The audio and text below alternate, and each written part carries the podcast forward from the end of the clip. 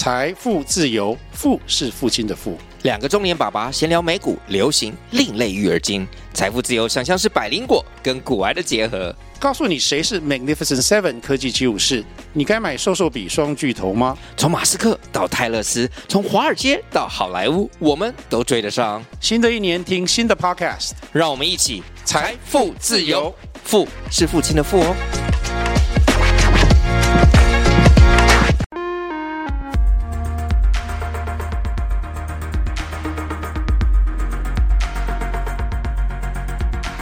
欢迎收听 Money Talk，我是老周。今年股市涨好多啊！你有买台积电吗？前两天我去吃饭的时候，我听到老板娘跟一个看起来是熟客的贵妇在聊天，然后老板娘就放低了声音，在跟那个贵妇说：“我今天全部都卖掉了。”然后呢，贵妇就问他说：“卖多少？”然后老板娘就说：“四百九十五。”然后我一听就知道他在说台积电。然后贵妇就哇，瞬间兴奋起来，他就说：“哇，老板娘，你你买几张？”然后哇，老板娘就一副这样子，我告诉你，你不要告诉别人的样子。他就说：“我买一百四十张。”然后贵妇这样，天哪，一百四十张？那你买价买多少钱？然后然后那个老板娘终于有点就是忍不住要公告大家，中特奖那种感觉，他就说两百二。然后我说：“哇塞，两百二！”然后两百二大概已经有两年前以前的价钱。他买两百二，然后卖在四九五，然后买了一百四十张，也就是十四万股，赚了多少钱我就不不跟大家说，我只能说台湾真是藏富于民、卧虎藏龙的一个社会啊，真的是非常的不得了。一个做餐厅的老板娘，其实看起来完全就像我们身边的的太太大妈，但是她买台积电却能够赚这么多钱，我真的是哥真的是贵了，真的是贵了。然后，所以我今天要来跟大家分享的一个一个事情，就是我认为投资不能逃避，散户不能逃避的三个心理陷阱。这三个心理陷阱，可能或多或少，我们听完之后，你会发现你经历过。那我必须说，我每一个都经历过。所以，就让我们来看看这三个陷阱是什么吧。第一，赔一块钱的痛苦比赚一块钱的快乐要大很多。这什么意思呢？就是说，同样是投资一档股票，你会说，哎，赚一块钱跟赔一块钱，这不是一样吗？对不起，绝对是不一样的。因为我们如果把位数稍微拉多一点，就像刚才，如果你赚了一百万跟赔了一百万，在账面上你还没有卖掉，是账面损益的时候，你会觉得哪一个带来的心理的冲击，那个效果是比较大的？我认为肯定是赔一百万，然后那个赚一百万的部位，如果旁边有一笔赔一百万的时候，你会觉得哦，非常痛苦。即便他们正负相抵是零，你是不赚不赔的状态，可是赔一百万这笔钱你会非常不想要去实现。换句话说，这笔投资你会很不想把它卖掉，变成你的已实现亏损。为什么呢？人天生就是会希望。回避痛苦，回避感受到损失的创伤，所以我们会更不愿意停损。今年我觉得有很多人，他们可能运气或是认知不够好，不够清楚，没有买到大涨的台积电。其实今年如果你没有好好的从年头到年尾好好紧紧抱紧处理这个台积电的话，你打败指数的机会，甚至说你要赚钱的机会是很低的。所以，其实我们今年看到了不少人投资是亏钱的。那假如不幸你亏了钱，你在赔百分之十、二十的时候，你没有卖掉的话，相信我，如果赔百分之二十你没有卖掉的话，到赔百分之八十你都不会想要卖。然后百分之九十，然后你就会当成自己没有买这笔钱，然后你就说：“哦，我看到对账单我就把它撕掉，我不知道，我不知道，我不想看。”不停地做鸵鸟式的处理，然后。然后就没有啦，然后股票就下市啦，就变成壁纸啦。反正现在是集保结算嘛，电子化，你也没有股票可以领出来当壁纸啊，你就当成钱丢到水里，你就当成抖内给人家了，创业了，对不对？你是然后富爸爸，你就抖内给人家创业了。这就是我们说的回避亏损、回避痛苦这件事情。你以为账面亏损不卖掉就不是赔了？哇塞，这个阿 Q 的精神，这个是非常惊人的。所以我要告诉大家，要设停损点。要设停损点，要设停损点。不管你的停损点是百分之十五，我认为我个人的容忍极限是百分之二十。不要告诉我你多了解这家公司，不要告诉我谁告诉你这家公司明年有什么利多。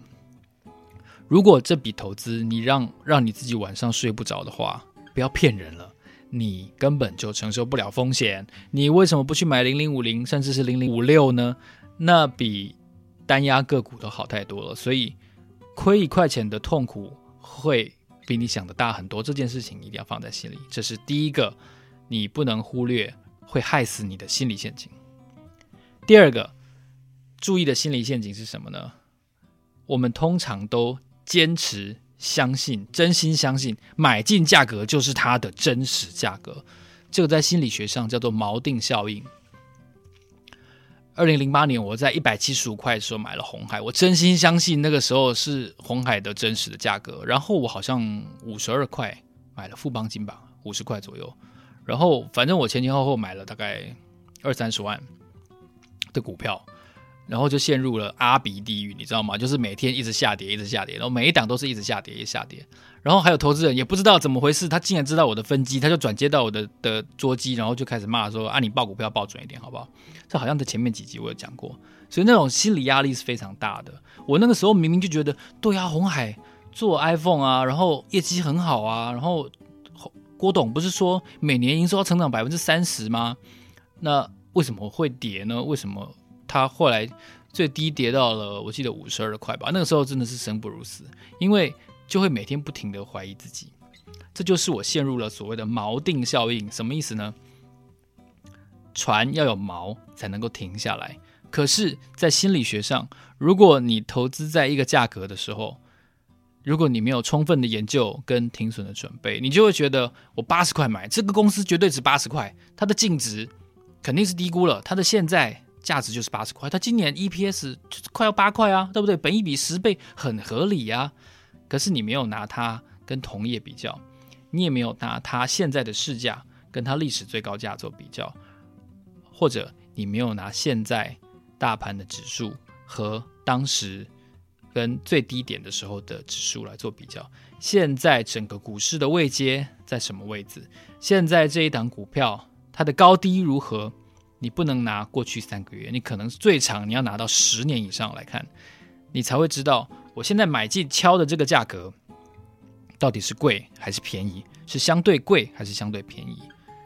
那如果你都做了这样子的比较的时候，通常通常啊。你比较不会挂那种涨停板的价钱，你就会觉得自己在出价上会比较熟悉了。所以你看，其实巴菲特说过，为什么百货公司在打折的时候，大家人山人海的进去抢购，可是股市在跳楼大拍卖的时候，却没有人进去抢购，因为通常第一，那个时候大家手上都没钱了，然后第二，当那个市价打到跌停的时候，你就会觉得哇，跌停啊！这个明天还会再开跌停，我我现赚十趴，我明天再买好了。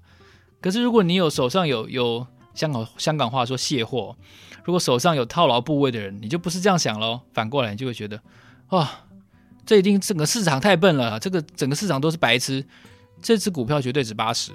通常会开始想这件事情的时候，通常都已经跌到六十，所以不要骗自己，绝对是你陷入了锚定效应。要怎么样摆脱亏损的命运？我觉得在二零二一年做什么投资都一样，你一定要丢掉你的锚定效应。市价就是对的，市价就是真理，不要骗自己。你太高价买的，你就会马上感觉到这个痛苦。这个地心引力何在？这是第二个重要的心理陷阱。第三个心理陷阱呢，就是杂货店效应。有没有真的有这个心理学术语？我不知道，但是我相信这是很多人其实无意间犯下的错误。什么意思呢？我看过很多份。现任官员的财产申报表，有一些买个股，有一些买基金。我记得我看过一个现任阁员的财产申报，他的基金有好几十档，我说的是好几十档哦。然后光他那个基金那一栏，大概就用掉了两张 A4 都没用完，你就你就知道他的基金申报买了多少只基金。光是一只基金，他大概就有三五十只个股的投资组合，所以他假设有三十档基金，每一档基金有三十只个股组合，所以实际上这位阁员呢，他现在已经不不再现任了。我看到他资料的时候，他可能手上有九百只个股，诶，你可能研究一百只吗？当然都不可能。那你怎么可能研究九百只呢？你买三十只基金到底是什么意思？那意思就是，好，我说白了，就是你这边沾一点，那边沾一点。我觉得呢，这个买这只好像不错，买那一只也不错。可是你有没有想过，基金也好，个股也好，我们反过来思考。我真的觉得什么事情都要反过来思考。为什么你买水泥也买一点，半导体也买一点，哦，天然气也买一点，便利商店也买一点，然后物流 PC Home 你也买一点？为什么？我这边不是推荐 PC Home。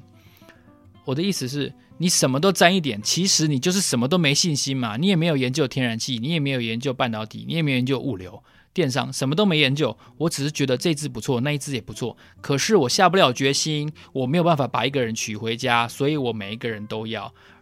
我不鼓励渣男。我们觉得好像这样子是一个投资组合，我是一个经理人的概念，我有很多个个股。